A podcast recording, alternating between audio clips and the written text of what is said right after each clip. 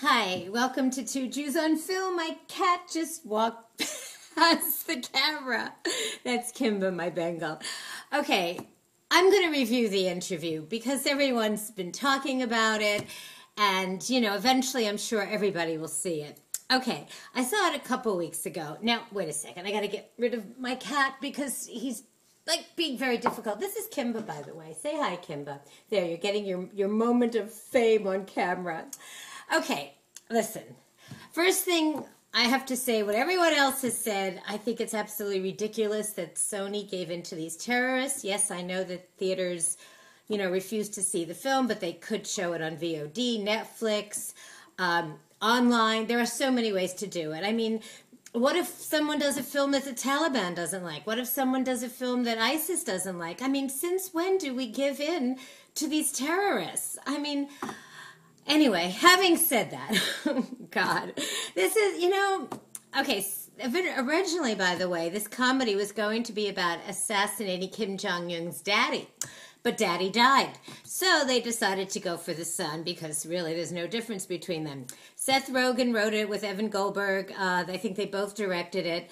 As you all know, the film stars James Franco uh, and Seth Rogen. James Franco plays this, you know, airhead news guy. You know, he has the Dave Skylark Skylark report. I mean, he's sort of a type of guy that would be, you'd find him on Fox News. I mean, do any of the reporters on Fox News know anything about anything? I mean, they are the most mindless, vacuous, ignorant human beings I've ever, like, have seen on television. I mean, seriously. I mean, on a news show? Okay, I'm diverting is that the word? Digressing? I'm digressing. Anyway so basically um, apparently uh, kim jong-un is a big fan of uh, dave skylark.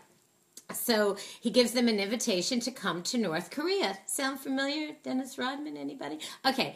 So um, great. They you know the, seth rogen the producer is really excited about it because hey this will you know give them a lot of great publicity in a sort of strange way so, but before they can go to North uh, uh, Korea, they get approached by the CIA. The CIA wants them to poison Kim Jong Un, and they give him, a, you know, a vial of poison. Well, when they get there, uh, James Franco like falls in love with Kim Jong Un. He thinks he's the sweetest, most nicest guy.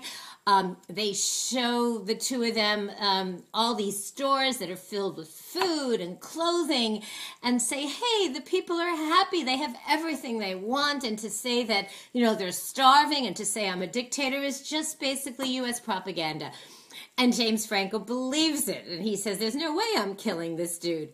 Well, it turns out they find out that this is all, you know, this was funny, that none of this is true, that the storefronts is not filled with food, but pictures of food. And, and, you know, and yes, the people are starving. And, you know, look, on, on, a lot of levels, the film was funny. Is it a hangover? No. Is it a bridesmaid? No. But it's funny. And I think what's happened is, you know, all this publicity, negative publicity, all the publicity. That, that's what the interview has come, you know, that's what people think about when they think about the interview. But I just had to review it because I did see it. And um, uh, bagels, I'll, I, I would give the film um, two and a half bagels. Here they are with lox, cream cheese, and capers. And I'm sure you'll all get a chance to see it. Um, of course, it was supposed to open on Christmas Day, but it's not. But you'll all see it, and then you can see what the big fuss was about. Okay, folks, thank you. I have so many movies to review. Stay tuned. Bye.